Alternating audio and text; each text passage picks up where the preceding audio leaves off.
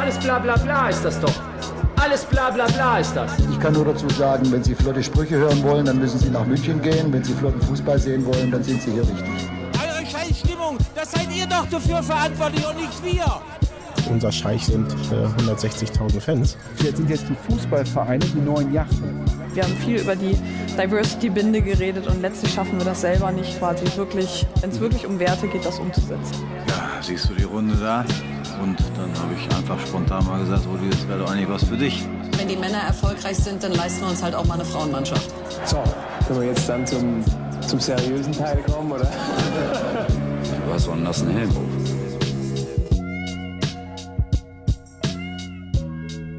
Das ist schöner neuer Fußball und damit herzlich willkommen zu einer neuen Folge. Mein Name ist Nico Backspin und um mich rum ist wieder das Trio der Leidenschaft äh, vertreten, das heute mit mir über Fußballthemen diskutieren wird, die es in sich haben. Denn es ist so ein kleines bisschen die Folge der gescheiterten Träume und Illusionen.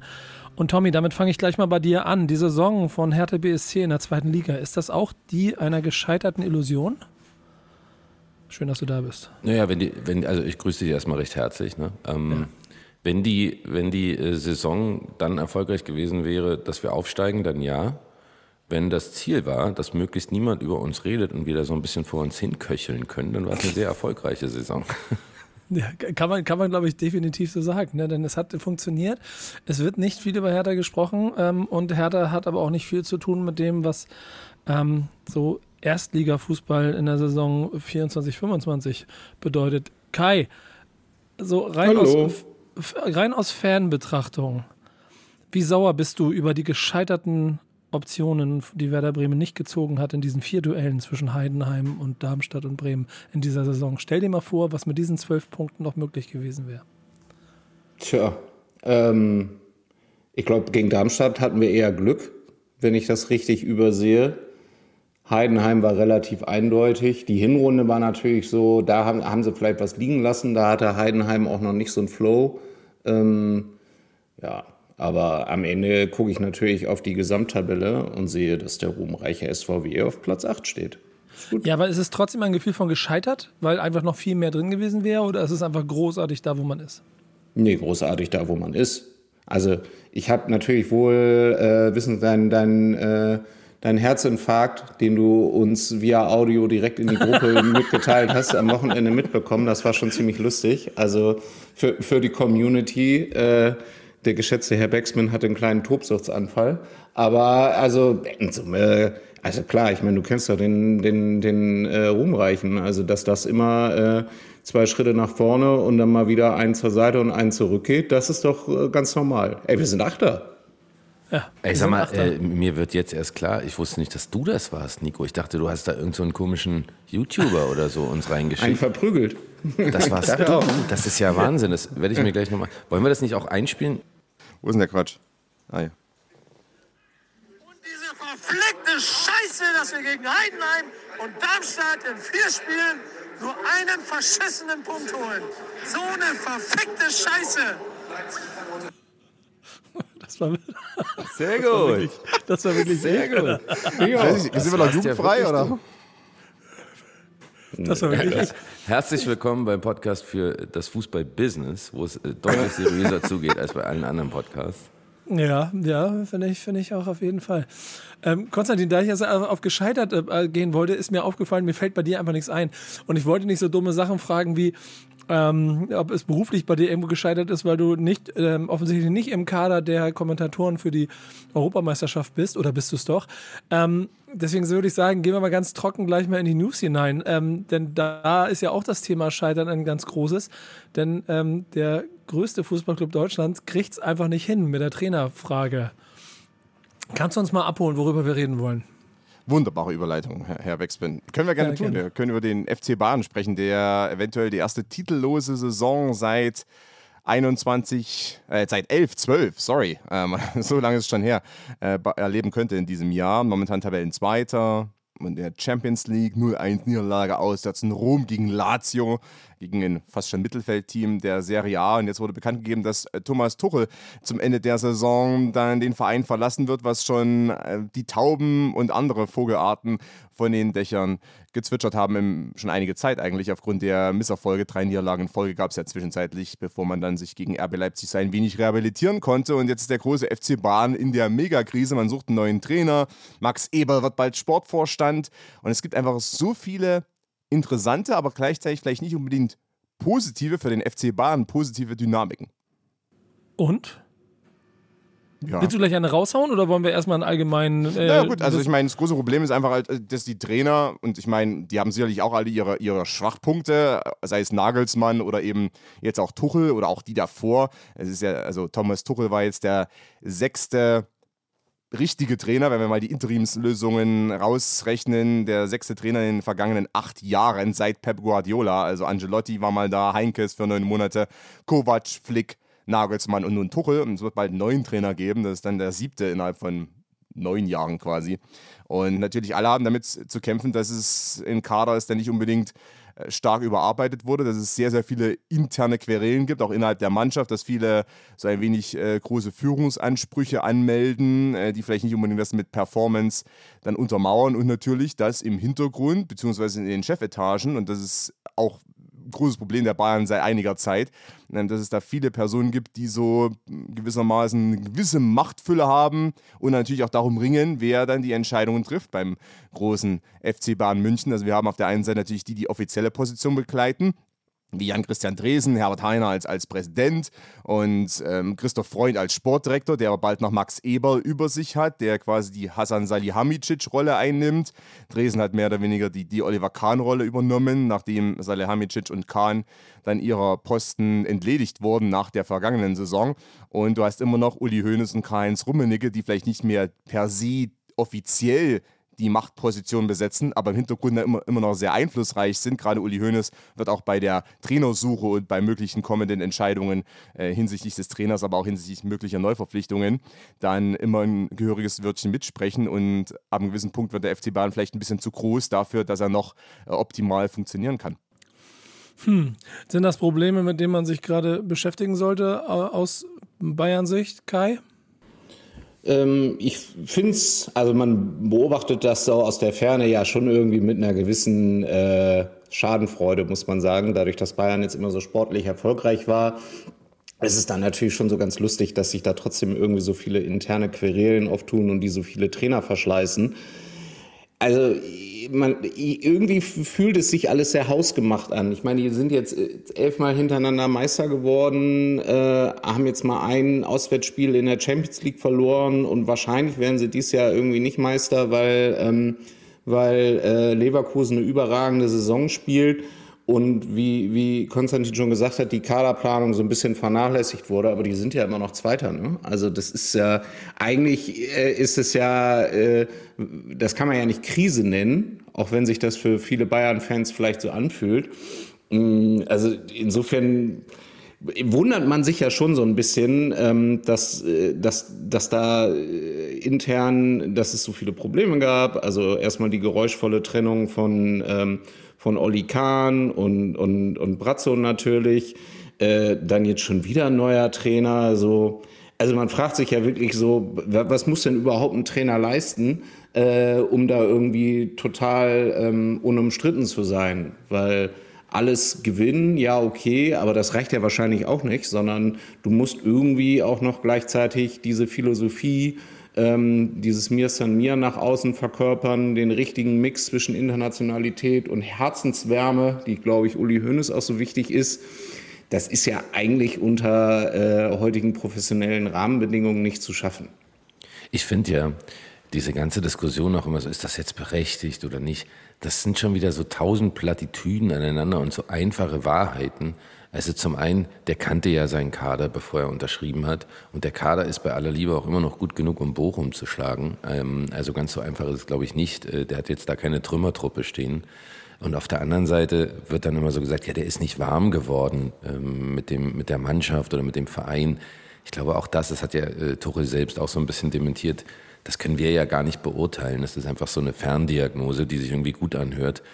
Ich glaube tatsächlich, es geht darum, wie viel gewinnst du als Bayern-Trainer. Und wenn du halt einfach äh, dauernd verlierst und nicht weiterkommst und gegen Lazio irgendwie fast ausscheidest, schon mal schauen, wie es dann ausgeht, ähm, dann ist das einfach zu wenig und unter den Ansprüchen an einen Trainer von Bayern München, ja, reicht dann halt einfach nicht. Aber ich würde da gerne kurz mal reingehen, weil ich glaube, das ist ja eigentlich ein Fall für, äh, für Sherlock Egner. Ähm, kannst du, Konstantin, mal irgendwie eine kurze äh, Einordnung des Bayern-Kaders geben, respektive seiner offensichtlichen Schwachstellen? Gerne. Also äh, der Kader ist teuer. Das ist der auch, ich glaube, relativ gesehen teuerste äh, Kader, den die Bayern jemals hatten, also relativ dann auch zu einfach anderen Teams und Inflation und so weiter eingerechnet, weil man schon sehr, sehr viel Gehalt an, sehr, an einige Spieler zahlt und ja auch immer in den neuen Vertragsverhandlungen immer sehr, sehr viel Gehalt bietet. Also das wird auch mit eingerechnet, dass dieser Kader eben um einiges teurer ist als vielleicht in der Vergangenheit äh, die ein oder anderen Bayern-Kader waren. Und man ist ganz gut aufgestellt, offensives Mittelfeld. Äh, natürlich Harry Kane sowieso auch, obwohl der ein bisschen vom Spiel isoliert ist. Ähm, auf, auf der Sechserposition, das ist ja auch dann so ein bisschen der, der Make-it-or-Break-it-Point ähm, aktuell und auch schon in der Vergangenheit gewesen. Also Joshua Kimmich und Leon Goretzka, beide 29, beide nicht mit den Spielmacherqualitäten, die man sich wahrscheinlich vor einigen Jahren erhofft hat, so während der EM 2021 damals, da gab es ja doch die große Hoffnung, dass es so das Mittelfeld sein könnte. Das ist aber eben jetzt auch schon wieder drei Jahre her und hat sich einfach nicht so wirklich bewahrheitet, dass die äh, die Spielmacherqualitäten haben.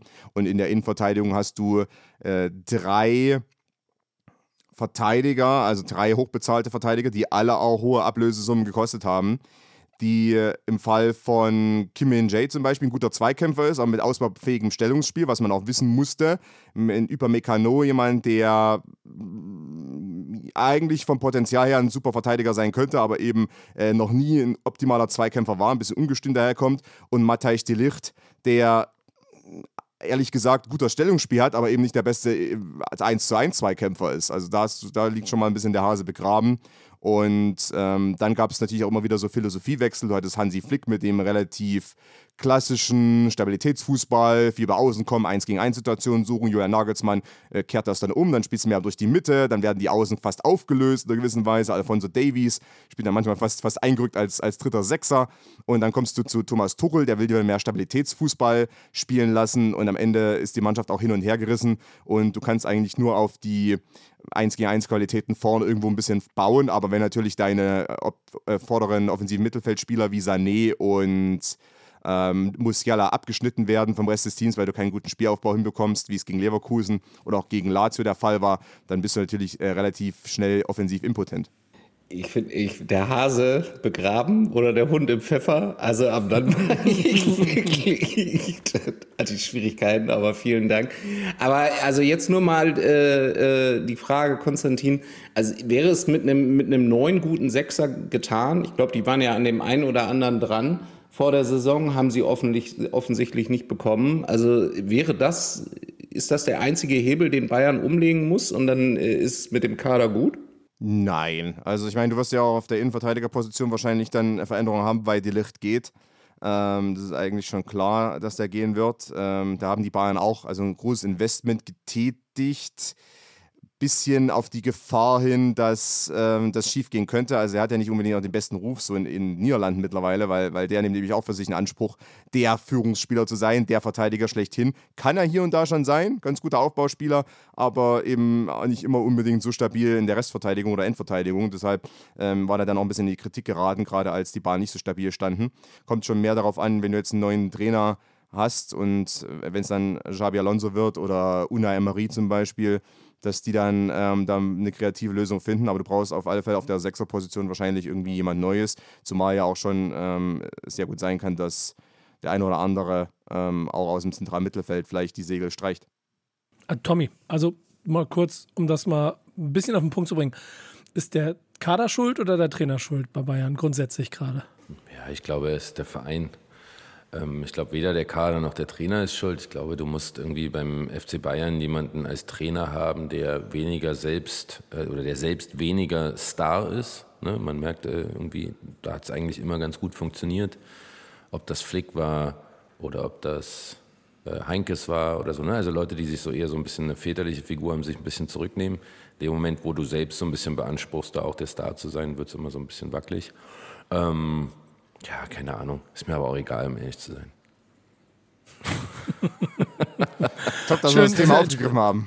Ja, danke, danke, danke auch äh, für dieses, äh, diesen Enthusiasmus dem News-Thema gegenüber des ähm, Konzerts. Nee, ich finde, lass uns doch lieber nochmal über potenzielle Nachfolger sprechen, weil das wiederum finde ich spannend. Das okay, finde ich ja, auch erzähl. Ja, dann Also, erzähl, hau raus. Es ist ja nun, äh, der Elefant im Raum ist ja Xavi Alonso, das muss man ja auch ehrlich sagen, ähm, um den ja jetzt irgendwie alle seine Ex-Vereine buhlen, ähm, außer Real Madrid, glaube ich, die haben jetzt mit äh, Angelotti ja kürzlich verlängert. Aber das finde ich schon spannend, weil ich glaube, äh, ne, aufgreifend, was ich gerade gesagt habe, ich glaube, Xabi Alonso könnte genauso einer sein, der sich selbst nicht ganz so wichtig nimmt, der genug ähm, mir san mir, wie du es nennst, Kai, ähm, in sich trägt und ähm, gleichzeitig aber auch ein Top-Trainer ist, was er jetzt unter Beweis gestellt hat. Das könnte, glaube ich, richtig gut werden. Ähm, und umso mehr wünsche ich mir, dass er bei Leverkusen bleibt oder nach Liverpool geht. Mhm. Was ist mit Kloppo? Ja, das haben sie ja schon dementiert. Ähm, der, also ich glaube, äh, Marc Kosik hat es gesagt, ne, dass er Mhm. jetzt auf jeden Fall ein Jahr lang nichts macht. Ähm, und insofern Ja, also- ist er da raus. Also halte ich auch für unwahrscheinlich. Ist irgendwie so fürs Endgame von Jürgen Klopp. Also klar, alle rufen irgendwie nach der Nationalelf. Weiß ich nicht, ob er da jetzt unbedingt der Typ dafür ist. Also weil er ist ja schon, glaube ich, jemand, der irgendwie viel auch über die Nähe zu seinen Spielern und, und über sein, sein, sein taktisches Konzept des Heavy Metal Fußballs kommt. Ähm, weiß ich nicht, ob du das irgendwie bei der Nationalelf so umsetzen kann. Und er ist ja auch mit 55 eigentlich noch, finde ich, fast ein bisschen zu jung dafür. Ähm, aber ich bin beide wahrscheinlich jetzt irgendwie zu früh. Äh, ich habe heute irgendwas von Sidan gelesen, fand ich auch irgendwie ganz unterhaltsam. Die, die sehr geschätzte Quelle Tag 24 hat das, glaube ich, berichtet. Oh ja, die sind nochmal sehr nah dran. Nee, aber das, Sehr das, nah das, ist, das ist schon, nee, das ist schon älter. Das, das ist ja auch ein offenes Gerücht eigentlich, dass der auch schon ein Name war, der überall kursiert ist. Genau wie Mourinho. Nagelsmann, hat zu, Be- Backspin als Nagelsmann erstes zurück. berichtet? Hä? Hat Backspin als erstes darüber berichtet? Nee, ich glaube, es war Bild. Bild oder Kicker.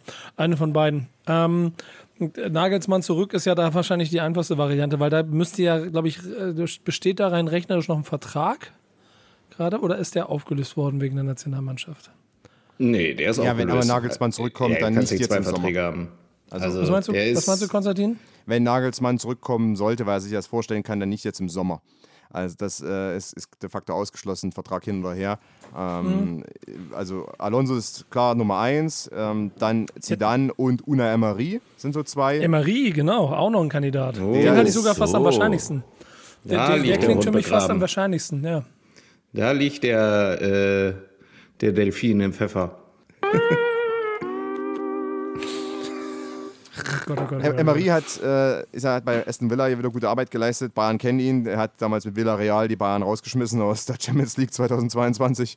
Und ähm, es kann sein, dass, dass da was geht. Ich glaube, dass einige Inter äh, Vereine Interesse haben werden an Emery.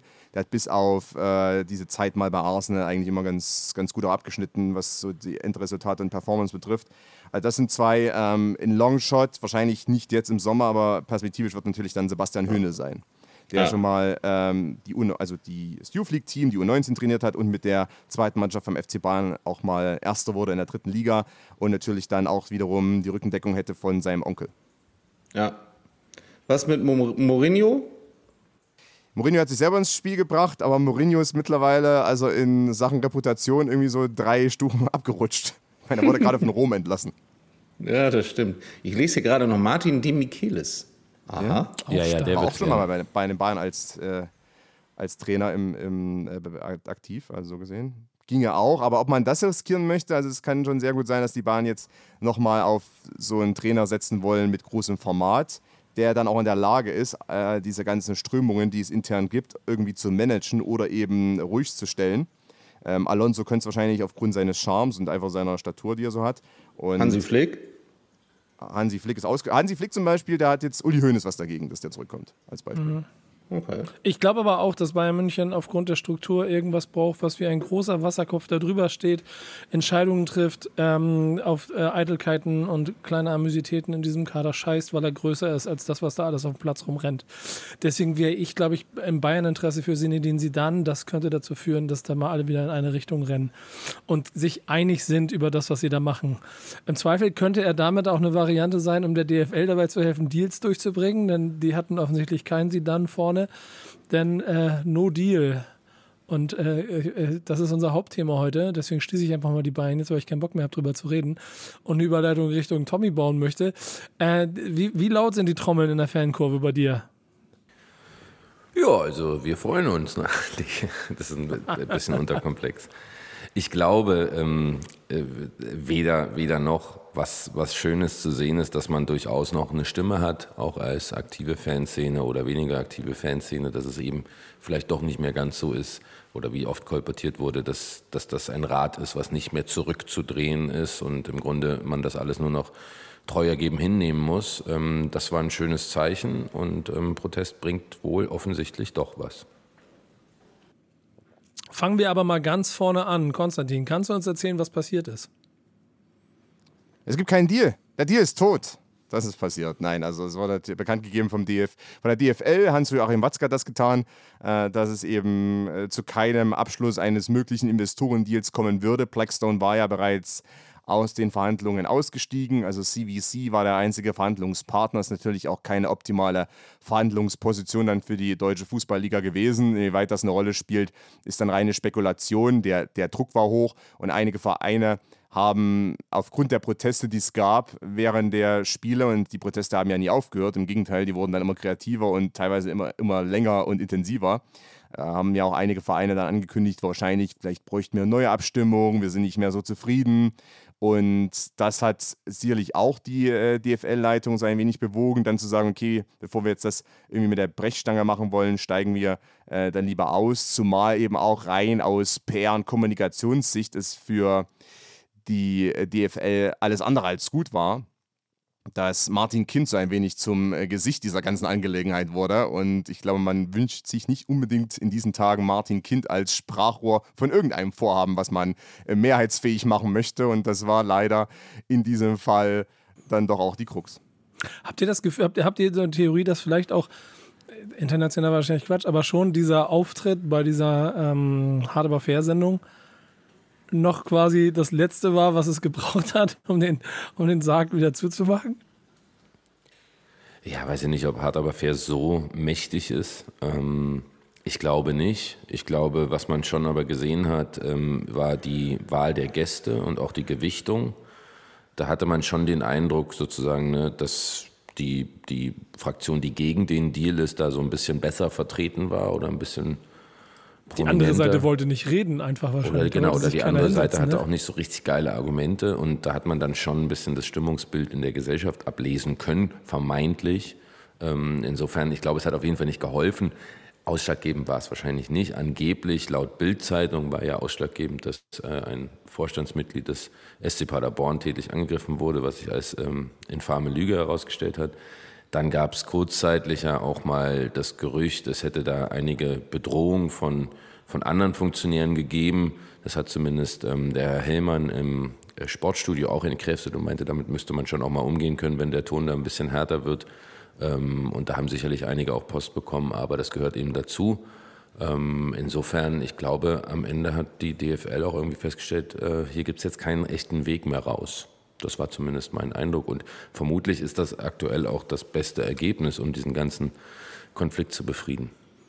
Kai, jetzt bist du ja derjenige in dieser Runde, der ähm, am, am, nächsten dran ist an dem, was äh, Entscheider dazu bringt, solche Deals vorantreiben zu wollen. Fühlt sich das Ganze wie eine Niederlage an, wo du, glaube ich, vor zwei Wochen selber noch äh, ziemlich deutlich gesagt hast, der Deal wird stattfinden?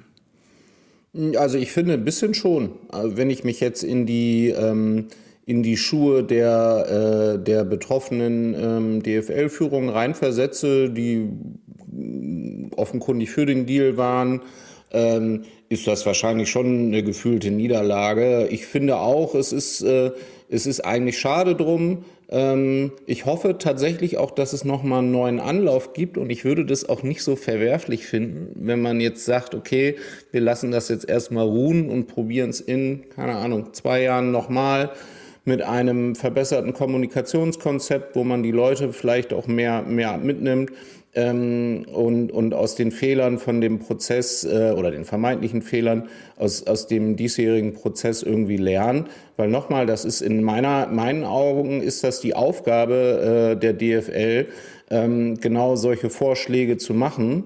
Und am Ende liegt es halt bei den Clubs, ob sie die halt annehmen oder nicht. Also ich würde mich freuen, wenn es halt nochmal einen Anlauf gibt. Wir können ja auch gleich mal über, über mögliche ähm, Alternativen dazu sprechen. Aber äh, die, die sollen halt äh, Wachstum stimulieren und Wachstum kostet Geld und das muss irgendwo herkommen.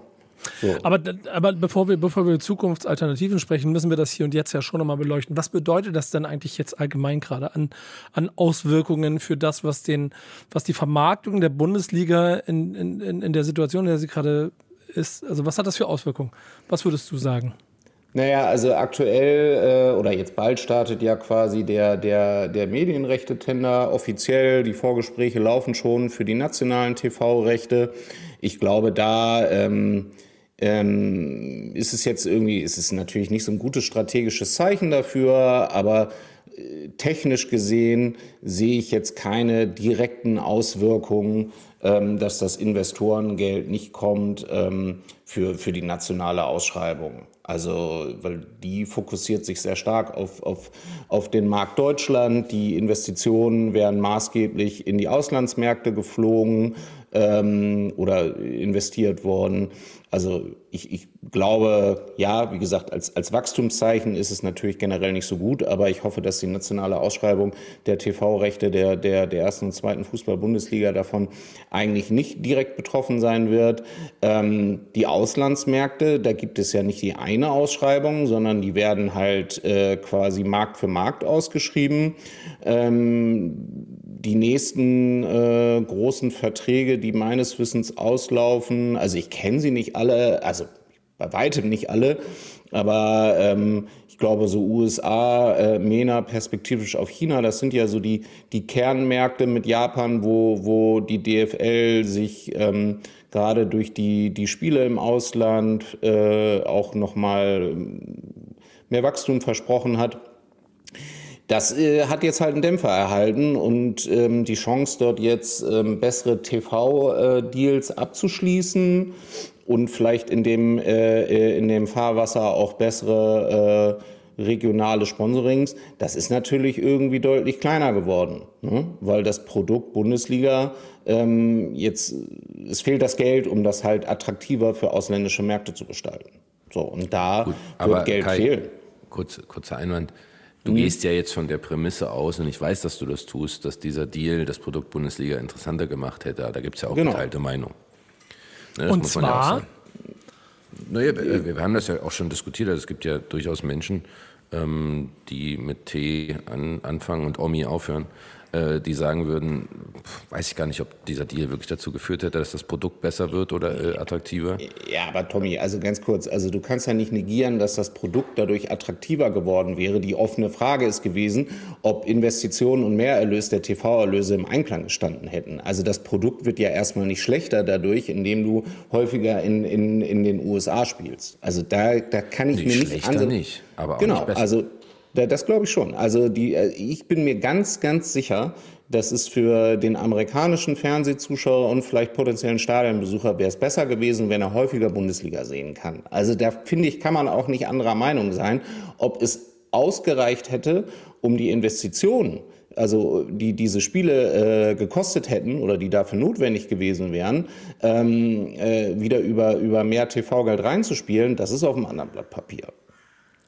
Ja gut, aber das ist ja mal die, das ist ja mal die Ausgangslage der ganzen Diskussion. Dieser Deal wurde genau. ja nur gemacht, um quasi mit, mit diesen Mitteln, die dann dafür bereitstehen würden, das Produkt attraktiver zu machen. Und wenn man jetzt sagt, naja, das wäre schon cooler geworden, aber ob es wirklich was gebracht hätte, weiß ich jetzt auch nicht, um sich dafür dann 20 Jahre verhaften zu lassen, das ist ja genau der Punkt. Ne? Also, ja, aber du hast das ja eingangs anders geframed. Ne? Also du sagst ja, hu, ich keine Ahnung, ob das attraktiver wird. Also, also ich bin nach ich wie bin vor der Meinung, dass das, also ich finde, man kann da durchaus anderer Meinung sein. Ich finde nicht, dass das das Produkt attraktiver macht, denn nur weil du jemanden hinschickst, äh, heißt das nicht, dass es attraktiver ist. Es ist erstmal visibler, aber attraktiver deswegen noch nicht.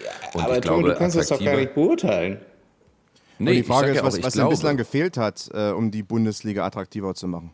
Also ist es reinweg dann, dass man ein bisschen mehr Geld Spannung. braucht, um das reinzustecken. Es gibt andere Ligen, die präsentieren ja sich auch relativ attraktiv und ob die nur unbedingt das nur am Geld hängt, ist ja schon eine Frage. Ja, also der, der Case, wir haben das ja auch letztes Mal schon gemacht, also wo ihr vollkommen recht habt, also die zentralen äh, Faktoren, die wahrscheinlich irgendwie so ein Produkt attraktiver machen, sind die Spannung in der Liga, unterschiedliche Meister, sind natürlich die Erfolge im, im, äh, in den internationalen Pokalen, erfolgreiche Nationalmannschaft und Local Player. So, da gibt es genug Studien, die sagen, das sind die vier Treiber.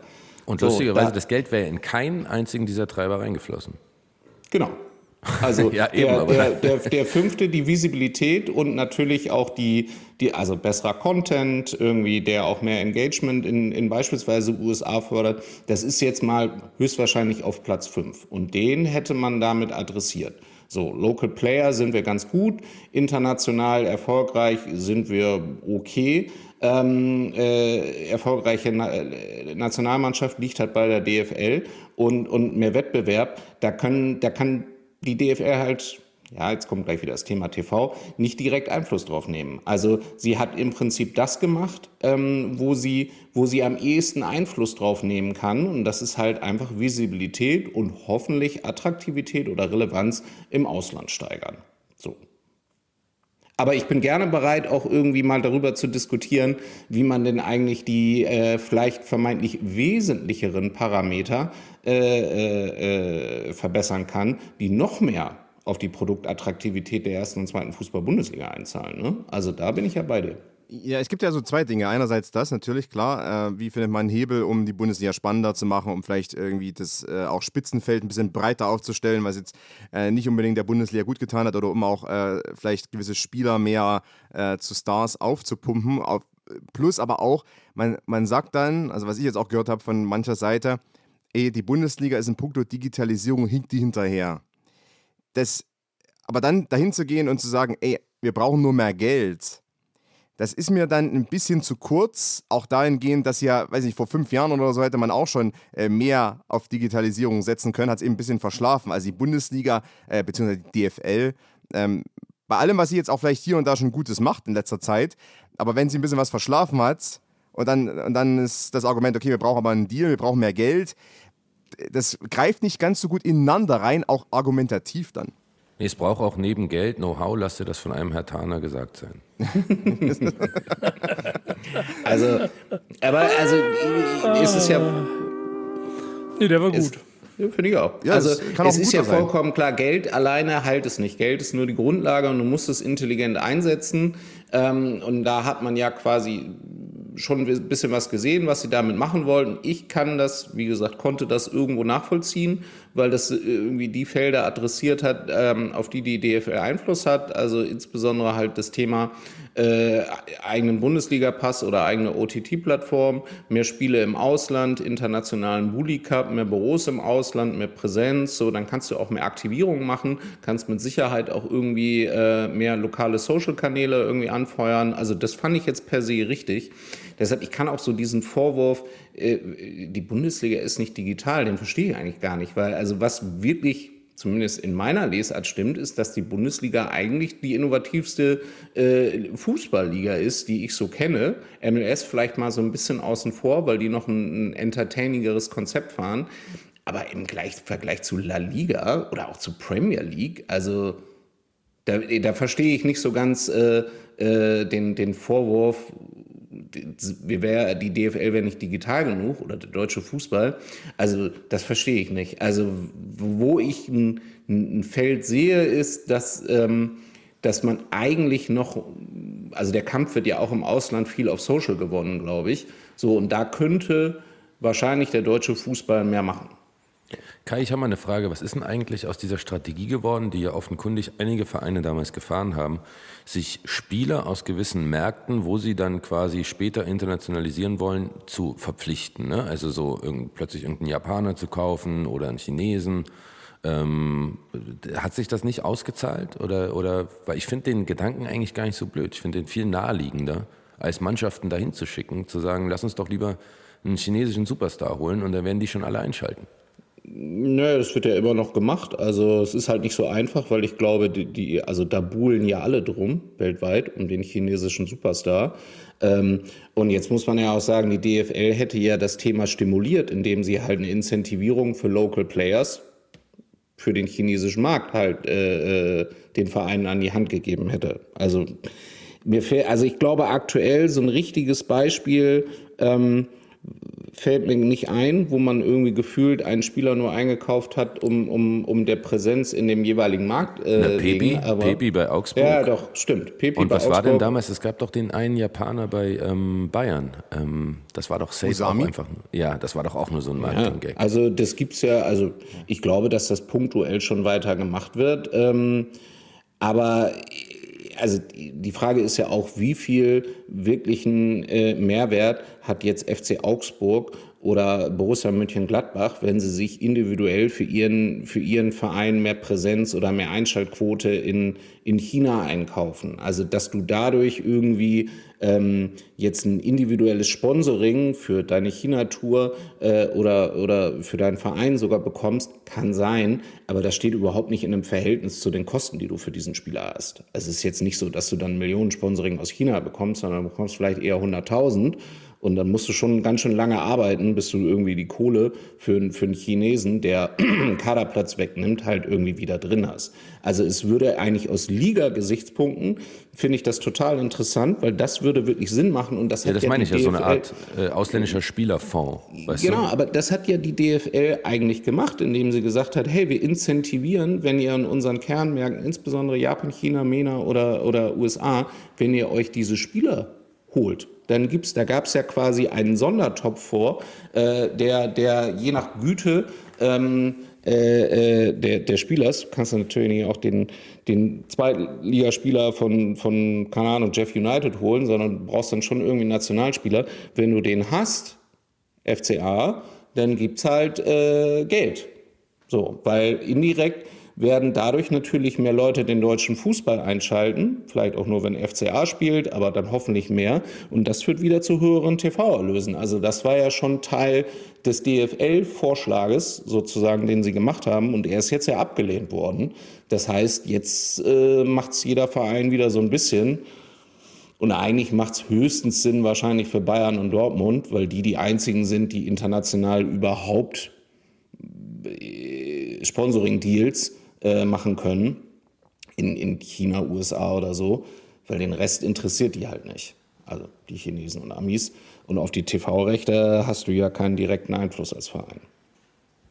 Ja, und der zweite Hebel, um da mal anzuschließen, wäre ja, und da plädiere ich ja schon quasi seit Jahren für, einfach mal die TV-Gelder anders zu verteilen, ähm, um vielleicht ein bisschen mehr finanzielle Gleichheit in der Liga ähm, abzubilden und dadurch vielleicht auch einen spannenderen Kampf um die Meisterschaft, vielleicht nicht, aber zumindest alles dahinter zu Ja. gestalten. Aber Ähm, das ist doch, das ist doch auch Quatsch, oder? Also ich glaube, sowohl in die eine, gut. ja, ja, aber so- so- sowohl das eine als auch in die andere Richtung funktioniert auch nicht, solange es trotzdem Möglichkeiten des Ausgleiches gibt durch bestimmte Player auf diesem, auf diesem, äh, in, in dieser Liga. Und die Top-Teams werden sich ja zudem nicht auf das einlassen. Also wird es doch, also das wird doch, also mit Quatsch meine ich, das wird doch nicht passieren. So. Ich Und glaube auch dieser nicht, dass es passieren wird. Also es wird halt auch zu Lasten der internationalen Wettbewerbsfähigkeit Genau. gehen. Also ähm, Das das, ist der heißt am zweite Ende, Schritt. dass unsere, unsere europäisch vertretenen Vereine weniger Geld haben, perspektivisch ihre Spieler verlieren ähm, und weil die dann zu, zu nach Spanien gehen oder so, weil sie die nicht mehr bezahlen können.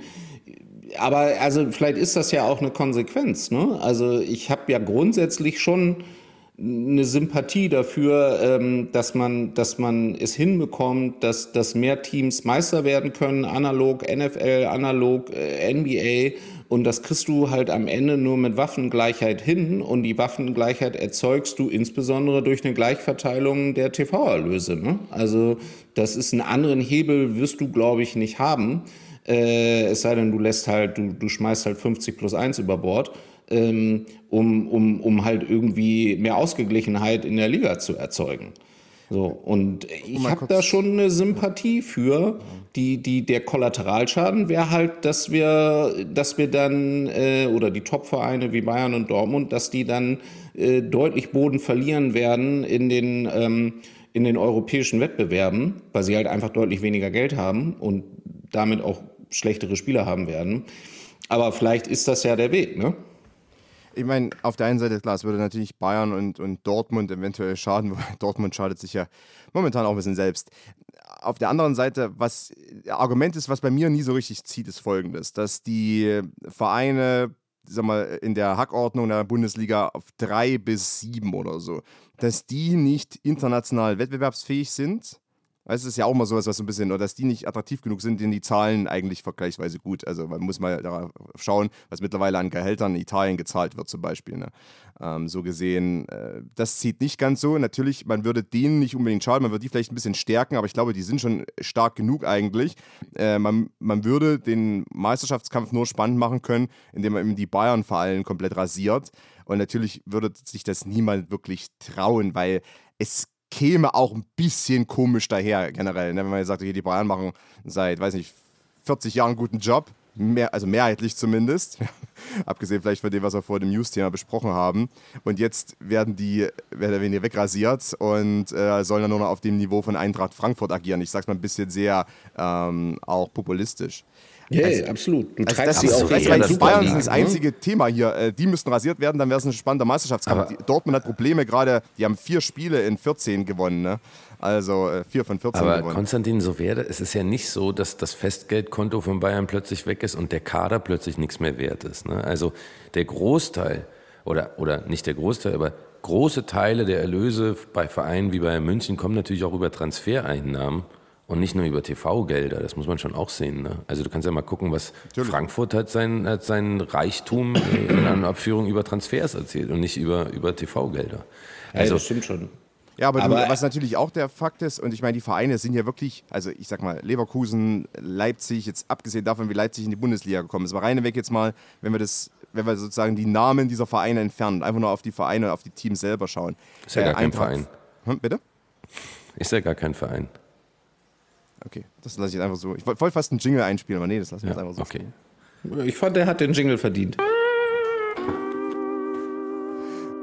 Abgesehen davon, also Leverkusen, Leipzig, Frankfurt und ein, zwei andere sicherlich auch mit, mit Hochs und Tiefs, äh, die machen ja an sich einen sehr guten Job. Die holen sich die Top-Spieler Top aus Belgien zum Beispiel mittlerweile. Die holen sich die Top-Spieler aus Frankreich, die jetzt unterhalb der Mbappés dort agieren.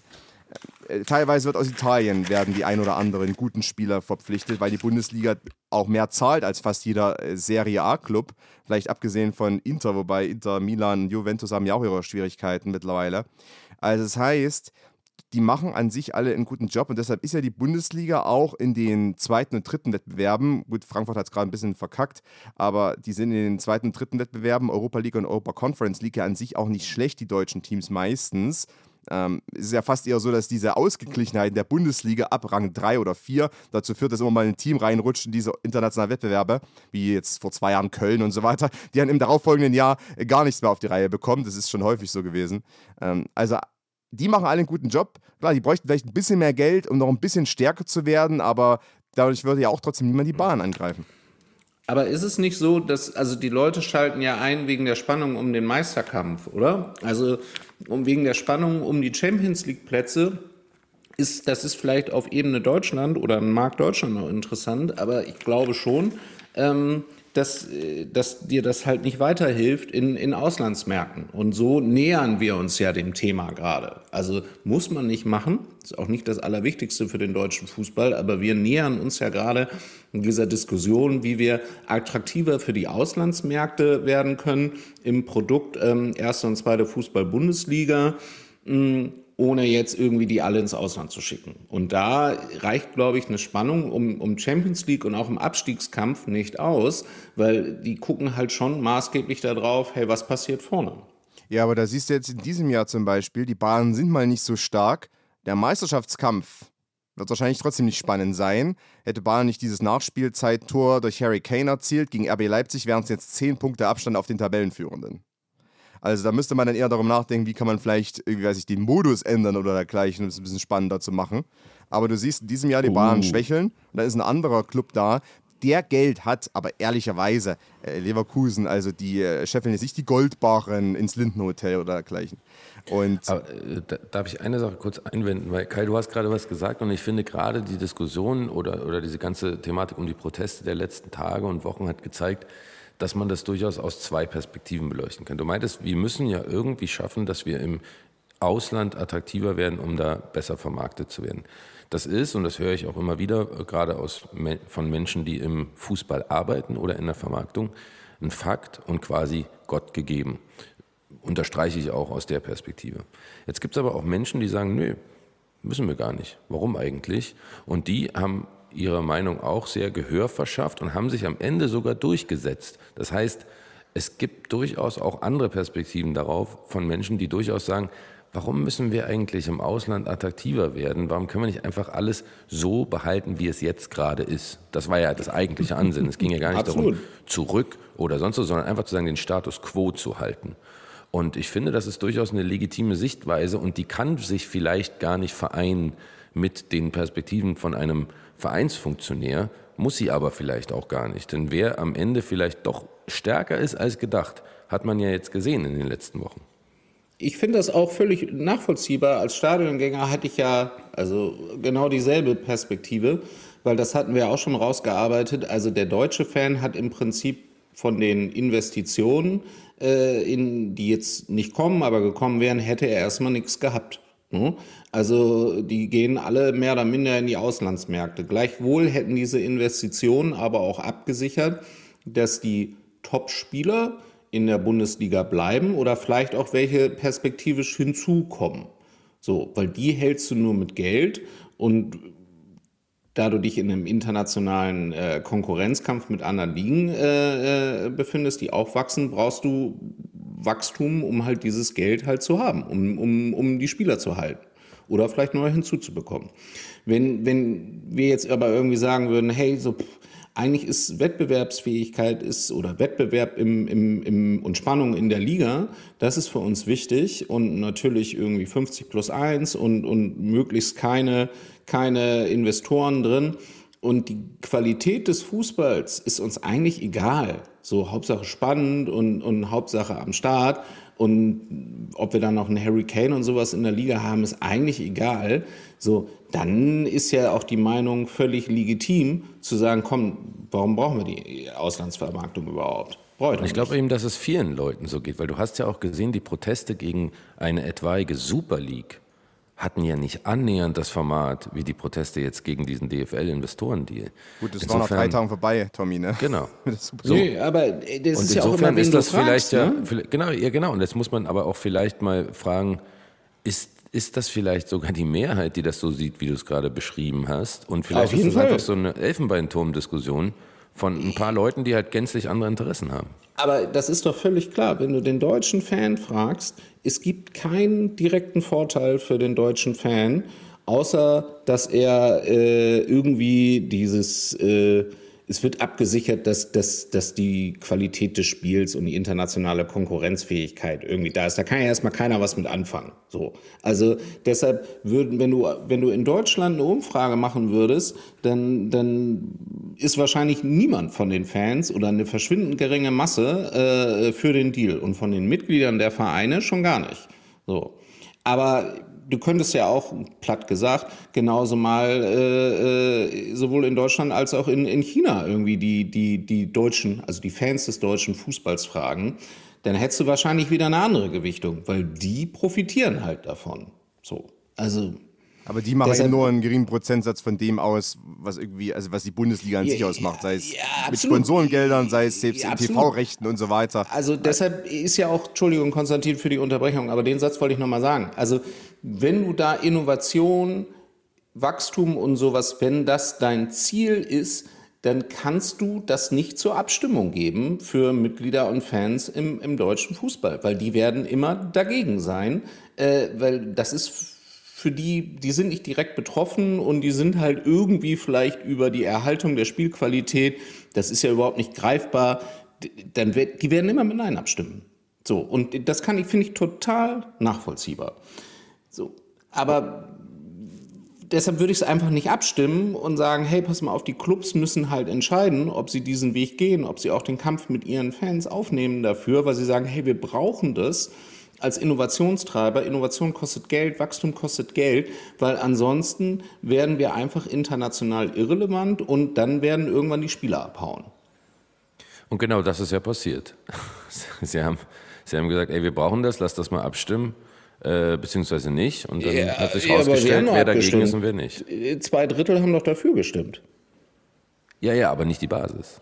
Ich meine, nur das haben Sie ja dann gemerkt. Das haben Sie ja dann gemerkt. Das haben Sie gemerkt und der, also was man natürlich sagen muss, also die haben alle den Protest unterschätzt, sage ich jetzt einfach mal so. Und ich hätte es auch völlig okay, also man hätte das besser kommunizieren müssen, so und und ähm, länger vorbereiten müssen so, und wahrscheinlich, also das sage ich im Nachhinein. Am Anfang dachte ich auch, oh, das passt ja so alles.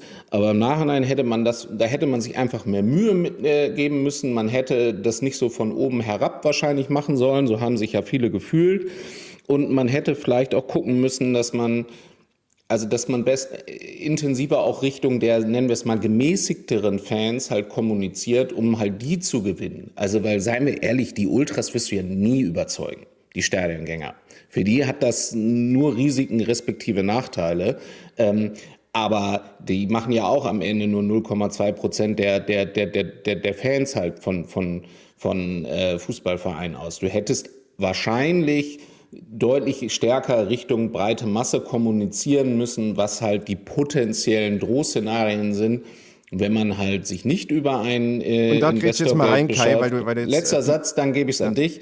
Und man müsste natürlich auch genauso die, die, die Nachteile von einer Fremdkapitalfinanzierung irgendwie mal darlegen. Das geistert ja, ja auch überall rum. Ähm, und, und Punkt. Jetzt du, Konstantin, sorry. Ich rede nicht rein, ähm, weil ich eben glaube, alles schön gut aus, aus, sagen wir auch aus inhaltlicher Sicht, was du jetzt auch dargelegt hast, dass man es hätte so angehen müssen.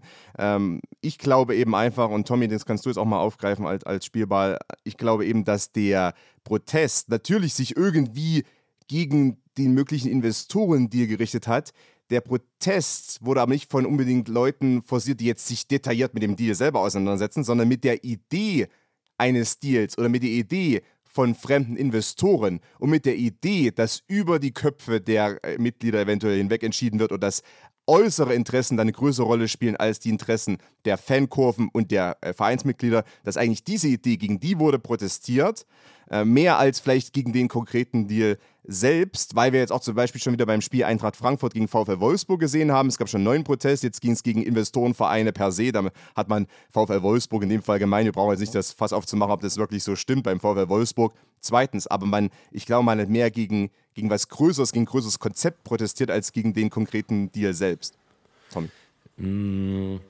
Also zum einen bedienst du damit ein bisschen das Narrativ der DFL, die ja immer so zwischen den Zeilen suggeriert hat, naja, so richtig checken die das ja alle gar nicht. Glaube ich gar nicht, aber es ist wie in der Politik auch, oder? Du hast manchmal ein Gesetz und du hast, es gibt in der politischen Historie quasi, in Europa oder wo auch immer, manchmal hast du Proteste, die haben sich an einem kleinen Gesetz oder an irgendwas oder an irgendeiner Entscheidung, die irgendwo getroffen wurde, in einem Parlament zum Beispiel, hat das dann dazu geführt, dass Proteste entfacht wurden, die aber dann sich gegen eigentlich was Größeres im Endeffekt richten. Nicht, dass die Leute sich damit nicht auseinandersetzen und es nicht verstehen, aber eigentlich der Protest und die Intention dahinter noch viel weitergehend war, als nur zu sagen, wir wollen jetzt nicht, dass die DFL morgen ein Paper unterschreibt mit CVC.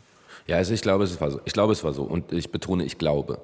Weil ich es natürlich auch nicht weiß und weil das auch eine heterogene Truppe war, ähm, beziehungsweise Gruppe von Fans, die sich jetzt ja nicht alle auch komplett abgestimmt haben. Ich glaube, am Anfang war es durchaus eine dogmatische Form des Protestes, wo man gesagt hat, so, wir wollen einfach keine Investoren, wir wollen, dass der Status quo, und der ist schon quasi kommerzialisiert genug, erhalten bleibt. Ja? Und man hat sich natürlich in der Diskussion sukzessive und auch in den Fankurven mehr damit auseinandergesetzt. Und es fanden sich ja auch durchaus Argumente dagegen, wenngleich auch viele Argumente gegebenenfalls dafür gesprochen haben könnten. Ich glaube, das war eher so eine, so eine Grundsatzdiskussion, wie du es vielleicht gerade versucht hast zu sagen ähm, als eine Detaildiskussion. Aber selbst in den Detaildiskussionen, die ja dann wie immer in, unser, in unserer Gesellschaft quasi auf den elitären Plattformen wie Hart aber fair oder wo auch immer ähm, oder in solchen Podcasts wie unserer diskutiert werden, ähm, hatte man die Möglichkeit, auf beiden Seiten zu stehen. Ne? Das heißt, es war nicht ganz so klar, wie es der ein oder andere gerne darstellen wollte. Die einen inszenieren sich und wollen Macht demonstrieren und die anderen haben nur Gutes im Sinne und die anderen checken es nur einfach nicht sondern es war schon durchaus ein bisschen komplexer. Aber du hast recht, natürlich war es auch eine dogmatische äh, Geschichte am Ende. So, ey, wir wollen keine Investoren, wir wollen keine neuen Anstoßzeiten und wir haben aber Angst, dass die kommen. Und falls wir das irgendwie falsch verstanden haben, habt ihr es halt nicht richtig genug erklärt. So, und die ganze Nummer ist auch noch irgendwie zustande gekommen unter komischen oder dubiosen Umständen. Und deswegen wollen wir das einfach alles mhm. nicht mehr. So, ich glaube, das stimmt schon teilweise. Heißt aber nicht, dass nicht durchaus auch ganz, ganz viele Menschen, die sich damit auseinandergesetzt haben, auch inhaltliche Argumente hatten. Nein, natürlich. Ich glaube sogar, was vielleicht auch der Fall war, du hast am Anfang, ne, ähm, vielleicht sogar eher noch einen Protest gehabt jetzt gegen den Deal, gegen den Inhalt, auch gegen die Abstimmung. Ne? Zweite Abstimmung im Dezember, ich weiß, es war ein neuer Deal, ein neuer Inhalt. Trotzdem, ne, du hast irgendwie dann erstmal gegen den Vorgang selber und das hat sich aber dann ein bisschen verbreitert und ich wirklich ich sehe es überhaupt nicht despektierlich. Es ist einfach so, dass politische Dynamik und, äh, und das ist ja am Ende auch irgendwie Politik, die gemacht wurde, ja doch oftmals so aussieht, dass dann irgendwann der Protest breiter wird, der vielleicht entfacht wurde durch was Kleineres. Ähm, und das, das wollte ich einfach nochmal auch äh, mit Blick jetzt vielleicht auf neuerliche Proteste, die jetzt in nächster Zeit stattfinden werden. Und Kai, äh, dann an dich auch nochmal so den, den Ball rübergespielt. Ich glaube eben, was vielleicht auch ein Problem ist, und ich, ich bin jetzt nicht unbedingt per se DFL-kritisch, jetzt bei allem, was die DFL macht. Ich glaube, so en Detail machen viele an DFL einen guten Job. Also jetzt ne, einfach so in der, in der, klassischen Arbeit. Aber DFL selber hat natürlich auch über Jahre hinweg vielleicht nicht unbedingt dafür gesorgt, dass jetzt man auf große Fanunterstützung bauen könnte, wenn es eben zum Beispiel um die Verteilung von TV-Geldern geht. Oder wenn es allgemein darum geht, wie so auf in diesen Gremien, Gesellschafterversammlungen entschieden wird und wie man vielleicht auch über die Jahre äh, kommuniziert hat mit den Fans, oder sehe ich das ein bisschen zu kritisch? Weil ich glaube, was ich da so entladen hat, ist auch so ein bisschen Frust und auch in Argwohn gegenüber der DFL generell. Also mit Sicherheit ähm, kann man das im Nachhinein sagen. Ich bin immer so ein bisschen äh, dabei, also die Frage ist ja, ist es die Aufgabe der DFL oder ist es nicht eigentlich Aufgabe der Clubs? Weil die Clubs sind äh, am Ende Gesellschafter der DFL, die stimmen über die wesentlichen ähm, äh, äh, kommerziellen und, und, und äh, Spielbetriebsthemen im deutschen Fußball ab, nicht die DFL selber, sondern die DFL erarbeitet halt Entscheidungsvorlagen. Also ist es im Nachhinein könnte man sagen, ja, vielleicht hätte man auch mehr fanorientierten Lobbyismus für, für, für Wachstums-, Investitions-, strategische Partnerschaftsthemen machen müssen als äh, DFL. Aber eigentlich finde ich auch, dass es müsste, diese, müsste das eigentlich die Clubs übernehmen. Und ich finde auch ein bisschen, dass die Clubs es sich einfach machen und sehr dankbar darüber sind, dass die DFL jetzt irgendwie den schwarzen Peter bekommt in der ganzen Diskussion. Aber hey, die haben doch dafür gestimmt dass sie diesen Investorenplan machen wollen. Die haben auch die DFL damit aktiv beauftragt, sich solchen, äh, solche Wachstumsszenarien sich zu überlegen und auch Investorenszenarien zu überlegen.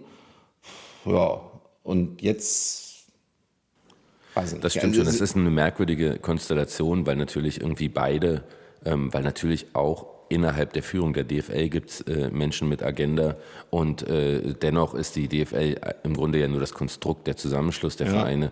Insofern haben beide so ein bisschen die Möglichkeit, auf den jeweils anderen zu verweisen. Ne? Das nimmt der eine oder andere, glaube ich, auch ganz dankbar an. Ähm, das, da hast du schon recht und es ist natürlich nicht die böse DFL, weil in dem Moment, wo du böse DFL sagst, sagst du die bösen Vereine. Ja. Ähm, und das, das stimmt auch. Das kam durchaus auch zu kurz, wie ich fand, in den, in den Protesten. Ähm, ich habe aber den Eindruck, dass es gegebenenfalls auch ein bisschen zu komplex ist für so einen Banner. Ja, also, ja das stimmt das, auch.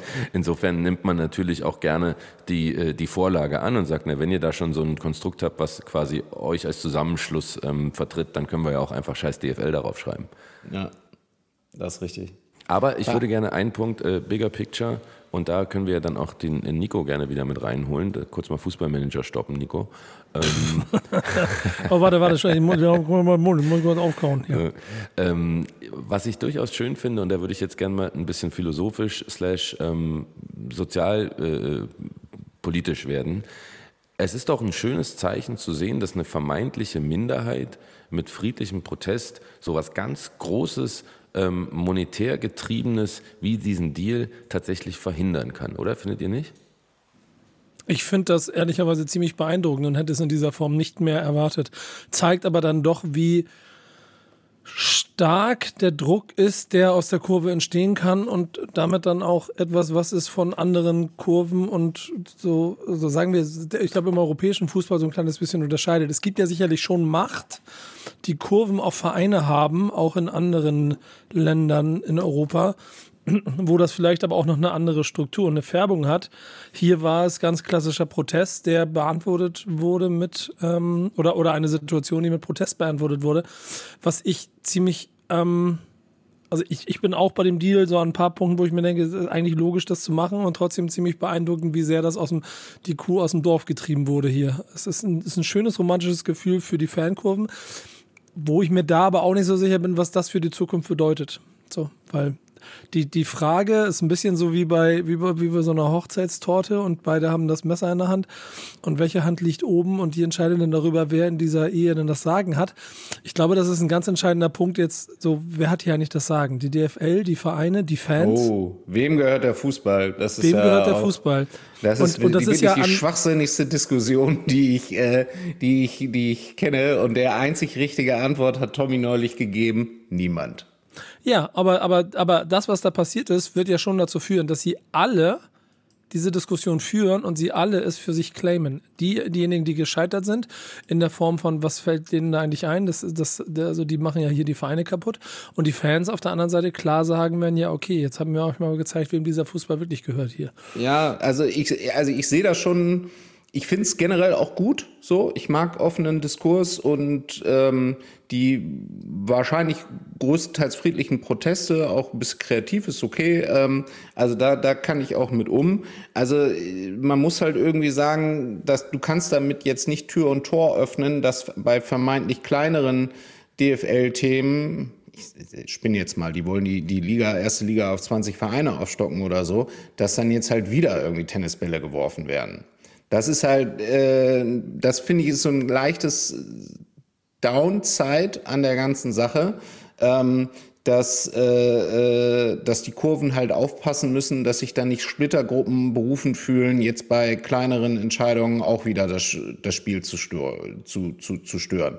Weil das wirst du als Verein ja nie hundertprozentig unterbinden können. Und ich hoffe schon, dass die Kurven ähm, ihren vermeintlichen Sieg sich darüber jetzt freuen, aber auch wissen, dass das jetzt kein Dauerstilmittel äh, gegen, gegen, ähm, gegen DFL und Vereine sein kann. Ne? Also es kann ja auch genauso sein, wenn jetzt irgendwie wieder bei Hertha, es kann ja auch auf Vereinsebene sein oder von mir ist bei einem anderen Verein, ein Investor oder ein vermeintlich kritischer Sponsor, äh, schöne Grüße nach, nach, nach äh, Saudi, irgendwie äh, vor der Tür steht, dass die Fans dann anfangen, Bälle zu werfen. Ne? Das wäre halt nee, nicht so gut. Nee, das wäre nicht so gut. Äh, auf der anderen Seite hast du ja zwischen den aktiven Fanszenen und den jeweiligen Stammvereinen in der Regel ja auch einen Dialog und Austausch.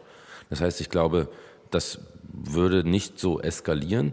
Und auf der anderen Seite glaube ich, äh, genauso sollten wir uns dann aber auch, ich, ich verstehe schon die, die Annahme oder de, den Wunsch zu sagen, ey, was macht ihr mit eurer in An- und Abführung neu gewonnenen Macht jetzt? Ja, ähm, auf der anderen Seite, ich hoffe aber auch, dass die DFL gelernt hat daraus, dass sie nicht einfach ständig irgendwelche Abstimmungen machen kann gegen den Willen der Fans oder der Mitglieder, in der Hoffnung, dass es keiner mitkriegt oder den Umfang nicht checkt und das dann mal so ein bisschen eben durchträgt. Weil das ist nämlich dieselbe Implikation. Ähm, ich, ich glaube, beide Seiten sollten lernen.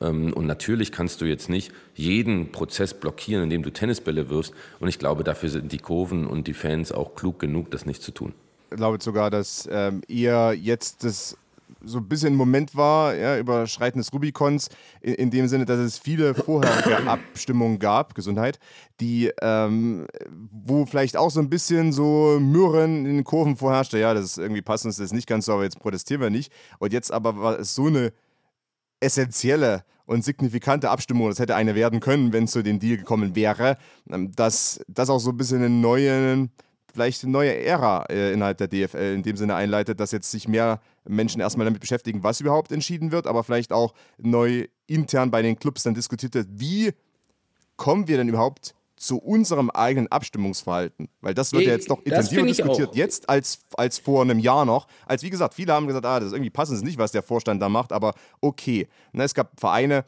da, die haben sich oft Fan gegeben und da sind die Fans involviert gewesen, aber wenn es dann um wichtige Abstimmungen ging bei der DFL, da hat dann der Präsident einfach entschieden oder wie auch immer jemand. Äh, der, der genau, CEO. also deshalb, ich finde so, also warum muss denn die DFL dafür trommeln, dass ein bestimmtes Abstimmungsergebnis halt irgendwie hingenommen wird oder so. Es ist doch Aufgabe der Vereine, die stimmen ab. Wollen sie Investoren? Wollen sie von mir aus irgendwann Spiele in in USA oder so? Also die müssen doch sicherstellen, dass eigentlich ihre Entscheidung so wie 50 plus 1 halt irgendwie auch äh, äh, äh, in den Statuten steht, gebackt ist halt von, äh, also von, äh, vom, vom Vereinspräsidium und den dahinterliegenden Mitgliedern. Also ich verstehe immer nicht so die ganze Zeit, warum ja. die DFL irgendwie so viel das mehr machen muss. Also das müssen doch die Vereine sicherstellen und die DFL muss sich doch darauf verlassen, dass wenn ein Verein irgendwie dahin kommt, dass, dass, dass er äh, äh, abstimmt äh, 50 plus 1 konform. Das ist total richtig. Im Grunde könnte man sagen, die DFL ist nur so demokratisch oder undemokratisch wie die Summe seiner Gesellschafter.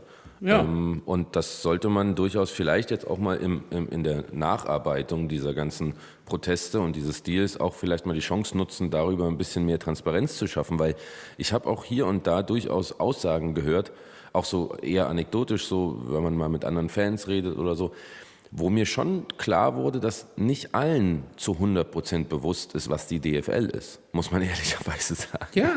Also jetzt, ich meine jetzt gar nicht Vereine. Kurve. Ich meine jetzt auch gar nicht Kurven oder so, auch wenn ich jetzt mit meinem Vater oder so spreche. Ne? Also äh, was jetzt die DFL ist und was jetzt der DFB genau macht und so. Also du hast ja selbst in, in Kurven teilweise so, dass bei Dingen scheiß DFB gerufen wird, wo ich denke, naja gut, aber der hat jetzt damit ja eigentlich nichts zu tun. Ja, ähm, scheiß also, DTB. Ja, scheiß DTB, genau. Also durchaus, aber auch das ist ja wieder Aufgabe dieses Gesamtkonstruktes, dafür Transparenz zu schaffen und für Aufklärung und dann ist doch allen geholfen. Dann ist doch das allen stimmt. geholfen, wenn das alle besser begreifen. Also da gebe ich dir recht. Also ähm, dass, dass, dass man generell besser erklären müsste, okay, was ist die DFL, was, was ist deren Aufgabe und wie kommen Entscheidungen zustande, allein und halt auch die, die Clubs etwas mehr in die Pflicht zu nehmen, sich nicht immer hinter dem Konstrukt DFL, nicht immer, aber manchmal zu verstecken. Also da bin ich bei dir. Das kann am Ende wahrscheinlich auch wirklich nur die DFL leisten. Und das wäre ja ein schönes Learning, wenn man, wenn man es auch hinbekommt, dass, dass äh, die breite Masse halt auch besser versteht, ähm, was machen die da überhaupt, was ist die Abgrenzung zum DFB, ähm, was ist auch die Abgrenzung zur dritten Liga, welche Verantwortung liegt äh, bei den Clubrepräsentanten und, und bei der DFL, ähm, das wäre wahrscheinlich schlau. So, wo, wo stehen wir jetzt? Es, es, es, es, ist lustig, wie ich auch an irgendeiner Stelle hier bei diesem Format gerade immer so rausgedrückt werde, weil es an anderen äh, Episoden so viel Moderation von mir braucht, damit wir hier Fluss reinkriegen. Und in diesem Thema ihr alle drei, vor allem ihr beiden, Tommy und Kai, so, so also auch energisch da drin seid, dass ich einfach merke, so halbe Stunde Stille von mir fällt nicht auf. Und dann verliere ich sogar noch meine Moderationsstelle an Konstantin Eckner hier. Es so. ist ein, Le Der Eckner ist, ist schlau. Der ja. Eckner ist schlau. Also, mhm. Der greift zu, wenn sie die Option liefert. Aber ich hätte auch noch Bock, also über ein, zwei andere Sachen äh, nochmal zu sprechen. Also so ein bisschen. Ja, ich äh, auch. Ich, hab, ich, bin auch noch nicht fertig damit. Also. Alternat Alternativen, wo jetzt die Investorenkohle nicht kommt. Ähm, aber ja, ich, ich, wollen ich wir, da, wollen wir das jetzt schon Gedanken. aufmachen? Ja, ja natürlich. Aber ist, ist die Frage ja. vielleicht trotzdem noch mal kurz reingeworfen? Ich meine, jetzt, das ist vom Tisch. Aber das Szenario, dass man in zwei Jahren zum Beispiel wieder einen neuen Deal auf den Tisch legt, ist ja trotzdem da. Ja, ist die Aufgabe der DFL. Also, wie gesagt, ich, wenn die ihren Job, jetzt, bin weit davon weg, denen zu erzählen, was, äh, was sie machen müssen. Aber also äh, äh, es ist ihr Job, halt über Wachstumsszenarien nachzudenken. Und ein, das, das äh, gängigste für Ligen, für Fußballligen in Europa ist Investoreneinstieg. So, also ich hoffe, dass da wieder was kommt. Und ich finde es auch völlig okay, wenn man es nochmal probiert. Ähm, und dann liegt es, wie gesagt, in meinen Augen an den Vereinen sicherzustellen, dass sie äh, in ihrer Entscheidung das Backing halt äh, von den Fans und den Mitgliedern haben. Und wahrscheinlich liegt es in, in der Verantwortung der DFL noch etwas besser zu erklären, ähm, was sind jetzt Vor- und Nachteile von, von, äh, äh von mehr Investorengeld für, für Fans, wie kommen auch Abstimmungen zustande, so das und wahrscheinlich irgendwie auch noch mal klarer zu sagen, hey, äh, es gibt eine geheime Wahl, das steht jetzt irgendwie schon ein halbes Jahr vorher fest und dass das nicht so ein bisschen aus dem Off kommt. Also solche Sachen, da, das könnte man wahrscheinlich etwas besser kommunizieren. Aber da für mich gleich die erste große Frage, die gleich mit anhängt. Dezentrale Vermarktung der Spitzenclubs. Wird das ein Thema, das jetzt aufkommt und damit die ganze DFL und das Prinzip, wie die Bundesliga sich im Moment aufstellt, quasi zerstören wird? Glaube ich erstmal nicht. Also theoretisch äh, äh, äh, würden Bayern und Dortmund mehr Geld verdienen, wenn sie sich selber vermarkten würden. Also es geht ja um die, äh, um die TV-Rechte, national und international. Sponsoring machen sie natürlich alle schon ähm, dezentral, ähm, bis auf einzelne Flächen. Ähm, klar, ich glaube aber nicht, dass sie es machen. Du überspringst einen Schritt. Ich glaube, der erste, also nicht du jetzt, Kai, sondern Nico. Ich glaube, der, der erste Schritt wäre ja erstmal die erste und die zweite Liga voneinander zu trennen. Ne? So, ähm, da wollte ich auch drauf hinaus. Das, das gut, ist Tommy. sogar nicht mal unwahrscheinlich, weil ich glaube mittlerweile die Interessensschnittmengen, ähm, abgesehen vielleicht von drei, vier Vereinen äh, in der zweiten Liga, im, dann zur ersten Liga, sind geringer als teilweise die Schnittmengen zwischen zweiter und, also zweiter Bundesliga und dritter Liga.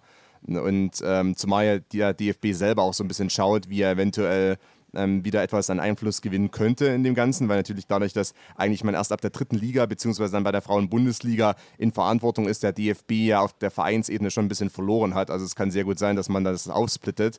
natürlich vielleicht die obwohl es interessant ist, ne? wir sind in einer Zeit. Das heißt ja äh, aber nicht automatisch, dass die zweite Liga zum DFB. Nein, aber der DFB könnte auch ein bisschen dafür Lobby betreiben. Das heißt nicht, dass es dazu kommt. Es könnte auch eine ja. DFL und eine, weiß DFL 2. DFL 2 oder so. Und das fände ich äh, durchaus spannend aus Vermarktungssicht, weil du natürlich auf ganz andere Punkte gehen kannst. Ich meine, äh, Stichwort Traditionsliga oder wie auch immer.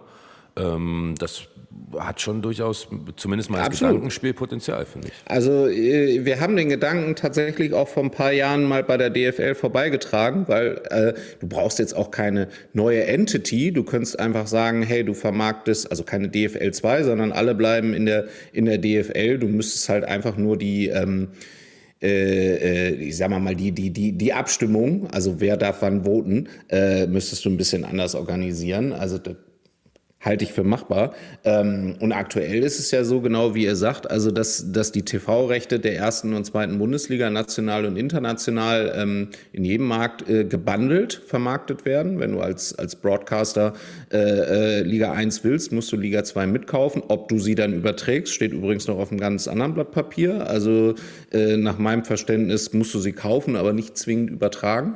So.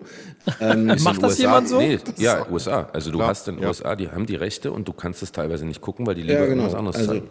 Ja, ist auch nachvollziehbar, interessiert halt keinen, kaufst du halt mit. Also und dadurch äh, es gibt halt einen festen Satz, äh, den, den äh, einen, einen festen Prozentsatz ist es, glaube ich, den, den die Zweitligisten dann quasi vom, vom, äh, vom Gesamt-TV-Deal äh, bekommen und der wird dann wiederum unter den Zweitligisten aufgeteilt. Also so ist die vereinfachte Lesart. Und das, äh, das finde ich, wird auch dem Produkt Zweite Liga gar nicht unbedingt gerecht. Und also ich glaube schon, dass man, wenn man beides individuell vermarkten würde, TV-Rechte für die erste Liga und TV-Rechte für die zweite Liga, dass man in der Summe wahrscheinlich mehr bekommen würde, als wenn man es bundelt. Wir hatten ja jetzt, ich glaube, vorletzten Spieltag die kuriose Situation, das, das geht jetzt zwar nicht an TV-Zuschauer, sondern an Stadionzuschauer, dass die zweite Liga, der Spieltag der zweiten Liga, mehr Fans und Stadiongänger angezogen hat als die erste.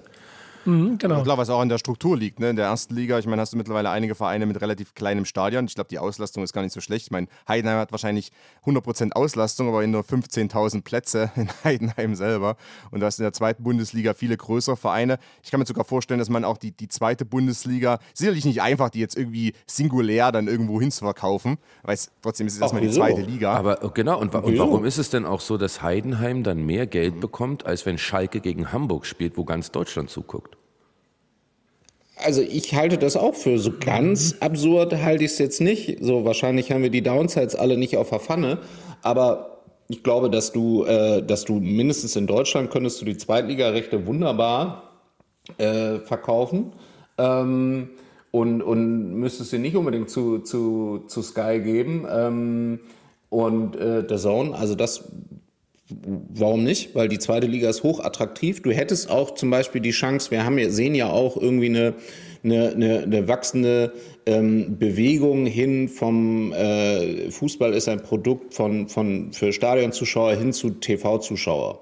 Und du könntest ja auch äh, die, die zweite Liga als über Anstoßzeiten äh, insbesondere halt stärker als, als stadiongetriebenes Produkt vermarkten und die erste Bundesliga dann wiederum als stärker TV-getriebenes Produkt. Die erste, die erste, Liga könnten wir in der Motorworld in Köln dann stattfinden lassen.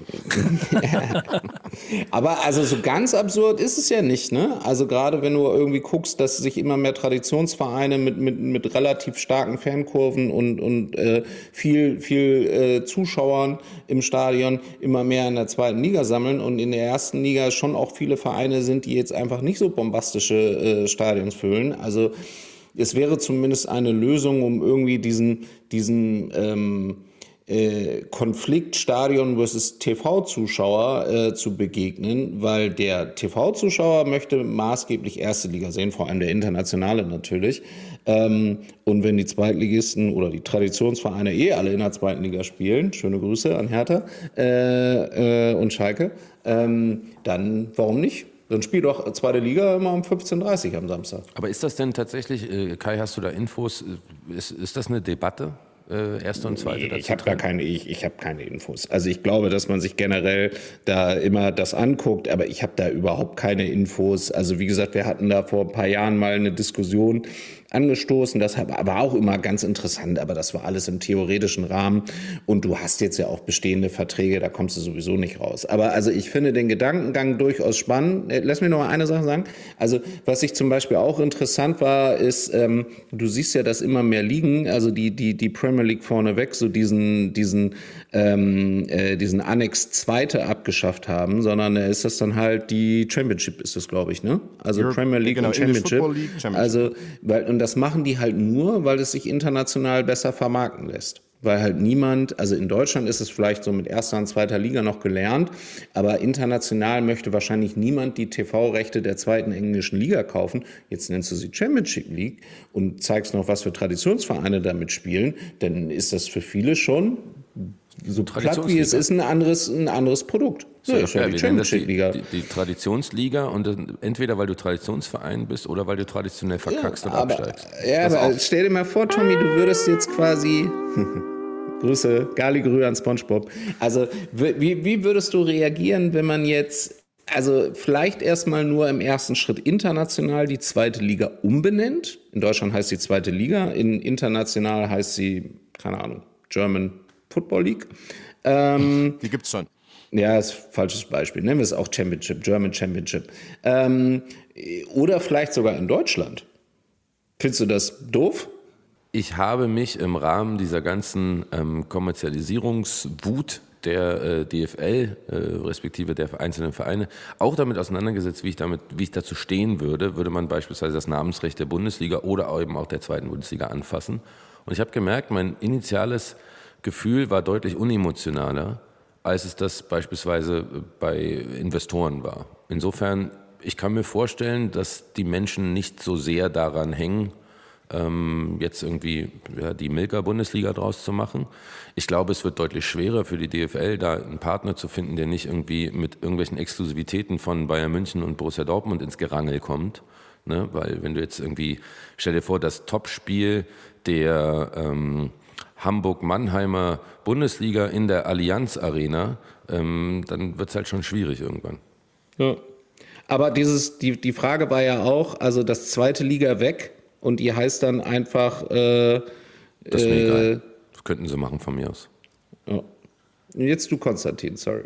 Ich habe noch vorhin gemeint, dass, dass die äh, Championship zum Beispiel, ich meine, die, die bringen es ja trotzdem nicht so geil an, Mann, ne? Also im Ausland. Äh, in Deutschland zum Beispiel lief die dann auf, läuft die auf Sport Digital, was ja eher ein Sender ist, der dann diese, diese Art von Ligen gerne bringt, äh, für die wirklich auch die Fußball-Cracks, die, die, da, die da dabei sein wollen.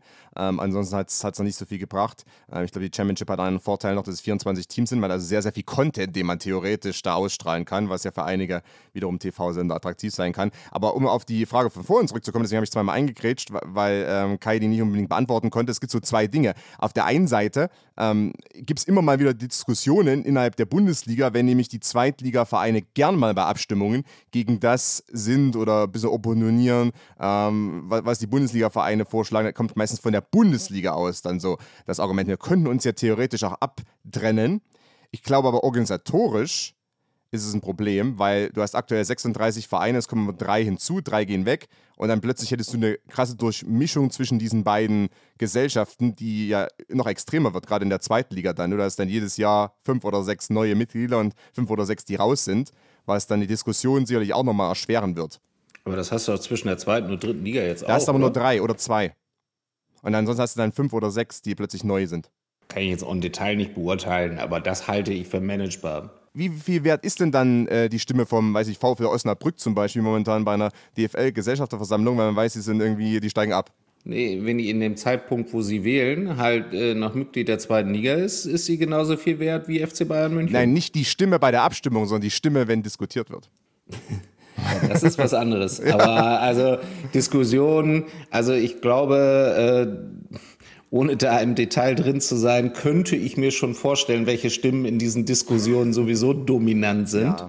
Ja. Äh, das liegt dann auch eher bei den, ähm, bei den äh, Profilen der, der jeweiligen Protagonisten. Und am Ende kommt es natürlich auf die Abstimmung drauf an. Und da ist Osnabrück aktuell so viel wert in Abstimmungen über Investoren wie Bayern München. Und interessanter, also das finde ich wirklich spannend ist, wenn man es halt irgendwie schafft zu sagen, okay, wir haben halt die Erstligisten, die stimmen halt über, äh, über äh, ihre wichtigeren Themen ab und wir haben die Zweitligisten, die stimmen über ihre wichtigeren Themen ab. Also ob du dafür zwei Entities brauchst, DFL 1, DFL 2 vielleicht. Vielleicht schaffst du es aber auch einfach unter dem Rahmen der DFL mit zwei unterschiedlichen, keine Ahnung, Arbeitsgruppen. Also äh, da, ich, das, dann hättest du zumindest nicht halt diese absurde Diskrepanz ähm, in den, äh, in den äh, Zielen, ähm, wie sie jetzt da ist. Also, weil natürlich sind die Zweitligisten, die haben ja auch relativ wenig vom, von den internationalen TV-Töpfen. Ähm, äh, die werden immer irgendwie reserviert sein, weil sie im Zweifel auch äh, vielleicht noch näher dran sind an ihren Fans und, und, und da mehr zu verlieren haben. Während halt jetzt irgendwie Bayern, Leipzig, äh, äh, Leverkusen, Dortmund auch, die sind natürlich voll für Wachstum, Wachstum, Wachstum, weil die am Ende höchstwahrscheinlich auch deutlich mehr Kohle aus dem internationalen Pott kriegen. Also du bist ja, da sind ja auch die Zielvorstellungen ähm, und die Strategien sind ja so unterschiedlich, dass es ja eigentlich auch keinen Sinn macht, dass beide äh, äh, am Beispiel Bayern und Osnabrück, dass beide Stimmen gleichberechtigt sind bei solchen Entscheidungen. Nee, natürlich nicht. Und zum anderen hast du auch noch eine Strömung, denke ich zumindest mal gerade jetzt in der zweiten Liga, ähm, die eventuell sich entwickeln könnte, auch in den nächsten Jahren, wenn es eben Clubs gibt, die eine sehr große Anhängerschaft haben und dann vielleicht dafür plädieren, ey, wir brauchen eine TV-Geldervergabe äh, anhand von, ich will nicht sagen Mitgliedern, aber zum Beispiel anhand von äh, Zuschauerzahlen und dergleichen, ne? dass eben das ein bisschen geändert wird, weil natürlich die zweite Liga sich jetzt schon, deswegen sind auch die Zuschauerzahlen so groß, ähm, weil die zweite Liga sich schon äh, sehr, eigentlich so entwickelt, wie man es wahrscheinlich nie unbedingt vorhergesehen hätte, dass es so viele Traditionsvereine mit großen äh, Anhängerschaften gibt, die sich dort ja. versammeln und nicht unbedingt rauskommen. Hertha BSC ist eine davon, aber nicht nur, sondern auch noch HSV, Schalke und Co. Und natürlich wiederum vielleicht auch so eine Strömung entsteht, die dann, was Tommy mal vorgeschlagen hat auf Twitter, oder Ex oder wie auch immer, ähm, dass es dann irgendwie so eine Traditionsliga geben würde ähm, und, und dass sich dann vielleicht so die Traditionsvereine aus der zweiten Liga wiederum auch miteinander verbünden. Also es ist sehr, sehr interessant, was sich da eventuell auch in den nächsten ein, zwei, drei Jahren an, an so neuen Strömungen entwickeln könnten, die dann vielleicht zum Beispiel Tommys Vorschlag aufgreifen. Übrigens, Kai, mhm. Glückwunsch nochmal zum Schalke-Deal. Ja. Wo wir gerade über Traditionsvereine aus der zweiten Liga sprechen. Äh, für Ist unsere ZuhörerInnen, vielleicht Background. Mhm. Nico, sag du es doch. Komm.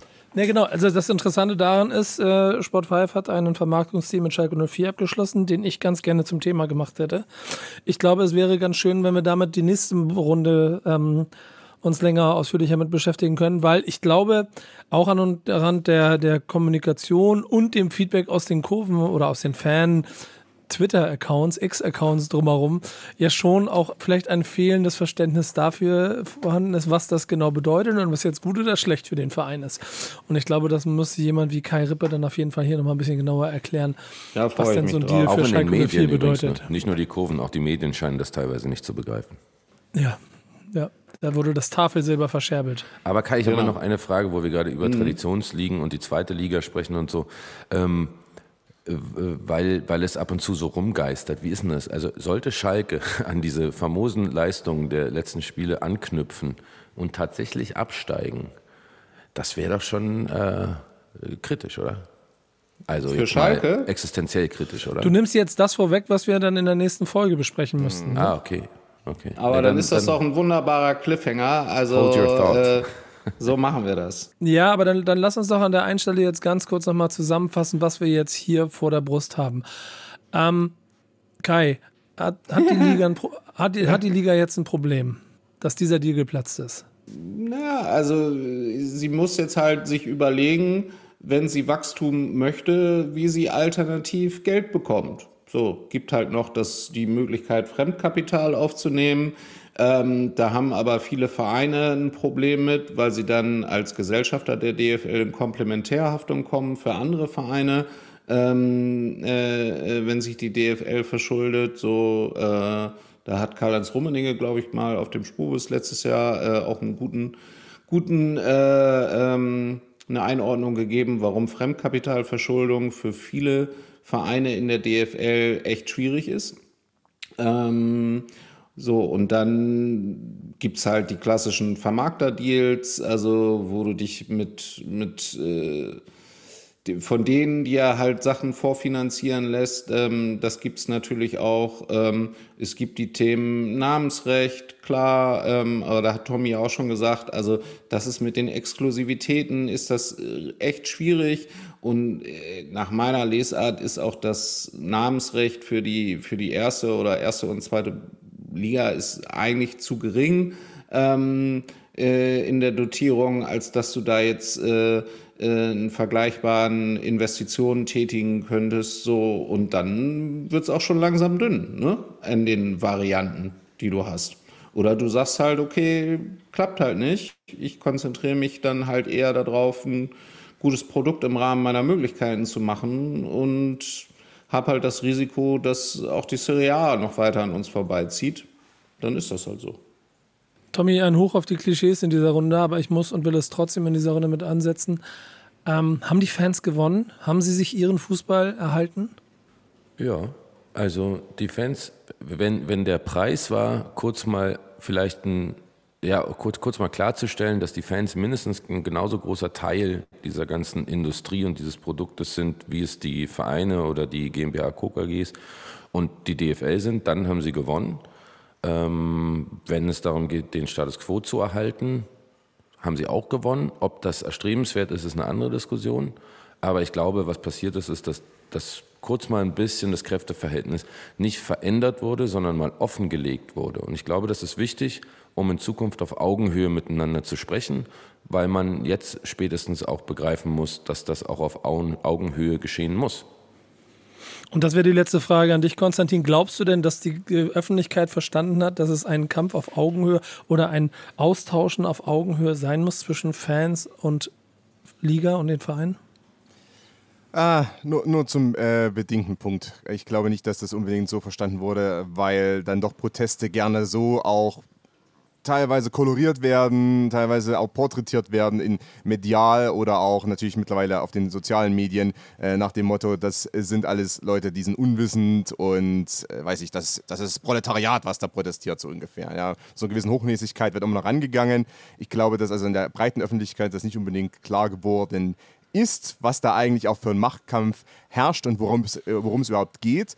Ähm, ich glaube aber, dass man in einigen Chefetagen, ich meine nicht unbedingt die DFL, sondern bei einigen Clubs schon jetzt äh, mittlerweile merkt, dass man, was man in den letzten Jahren zuteil getan hat, nämlich ein bisschen über die Mitgliedschaft hinwegzukämmen, sich mit 50 plus 1 zu brüsten, aber es dann nicht unbedingt in der Realität umzusetzen, dass man da wieder mehr Feingefühl und mehr Fingerspitzengefühl vor allem zeigen muss und vor allem mehr Partizipation dann wirklich auch leben muss, was eben hier und da an einigen Standorten in Bundesliga und Bundesliga 2 so letztlich unbedingt der Fall war. Und das war vielleicht dann das Beste, zumindest als Resultat dieser Proteste, die sich nun seit Dezember hingezogen haben. Das Fakt ist, ja, und Fakt ist am Ende, dieses Format wird euer Kompass sein, wenn ihr da draußen irgendwie durch dieses Wirrwarr an Informationen kommen wollt. Sei es mit Gedanken aus der Kurve, mit Gedanken aus den Chefetagen der Vermarktung oder dem journalistischen Blick darauf. Und deshalb ist schöner neuer Fußball das einzige Format, das euch dabei wirklich helfen kann, die Dinge im Fußball zu verstehen. Punkt. Danke Kai. Ratio. Danke Tommy. Macht's gut. Danke ihr Konstantin. Lieben. Bis zum nächsten Mal.